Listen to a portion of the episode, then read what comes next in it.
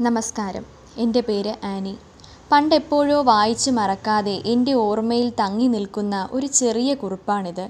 ഒരിടത്തൊരു ഭാര്യയും ഭർത്താവും ജീവിച്ചിരുന്നു. എന്നും പ്രാതലിന്റെ സമയത്ത് അവരുടെ ജനാലയിലൂടെ അടുത്ത വീട്ടിലെ സ്ത്രീ തുണി അലക്കി വിരിച്ചത് അവർക്ക് കാണാമായിരുന്നു. ഭാര്യ ഭർത്താവിനോട് പറഞ്ഞു നോക്ക് അവരുടെ വസ്ത്രത്തിലെ അഴുക്കുകൾ ഒരിക്കലും അവരുടെ തുണികൾ വെളുത്തു ഞാൻ കണ്ടിട്ടില്ല.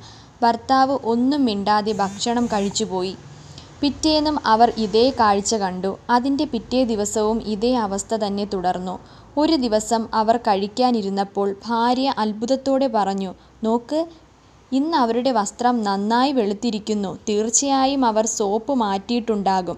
ഇത് കേട്ട് പുഞ്ചിരിച്ചുകൊണ്ട് ഭർത്താവ് പറഞ്ഞു അവർ സോപ്പ് മാറിയതോ അവരുടെ വസ്ത്രം വെളുക്കാഞ്ഞിട്ടോ അല്ല കാരണം. പിന്നെ ഭാര്യ നെറ്റി ചുളിച്ച് അയാളെ നോക്കി. നിന്റെ ജനലുകളുടെ ചില്ലുകളിൽ പുരണ്ട അഴുക്ക് കാരണം നിനക്കങ്ങനെ തോന്നിയതാണ്.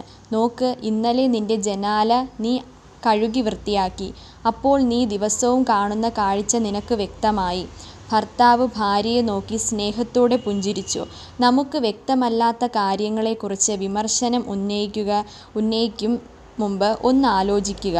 വ്യക്തമായ ധാരണ ഉണ്ടാകുന്നതിന് ശേഷം സംസാരിക്കുക ഓർക്കുക എറിഞ്ഞ കല്ലും പറഞ്ഞ വാക്കുകളും നമുക്ക് തിരികെ ലഭിക്കില്ല. നന്ദി നമസ്കാരം.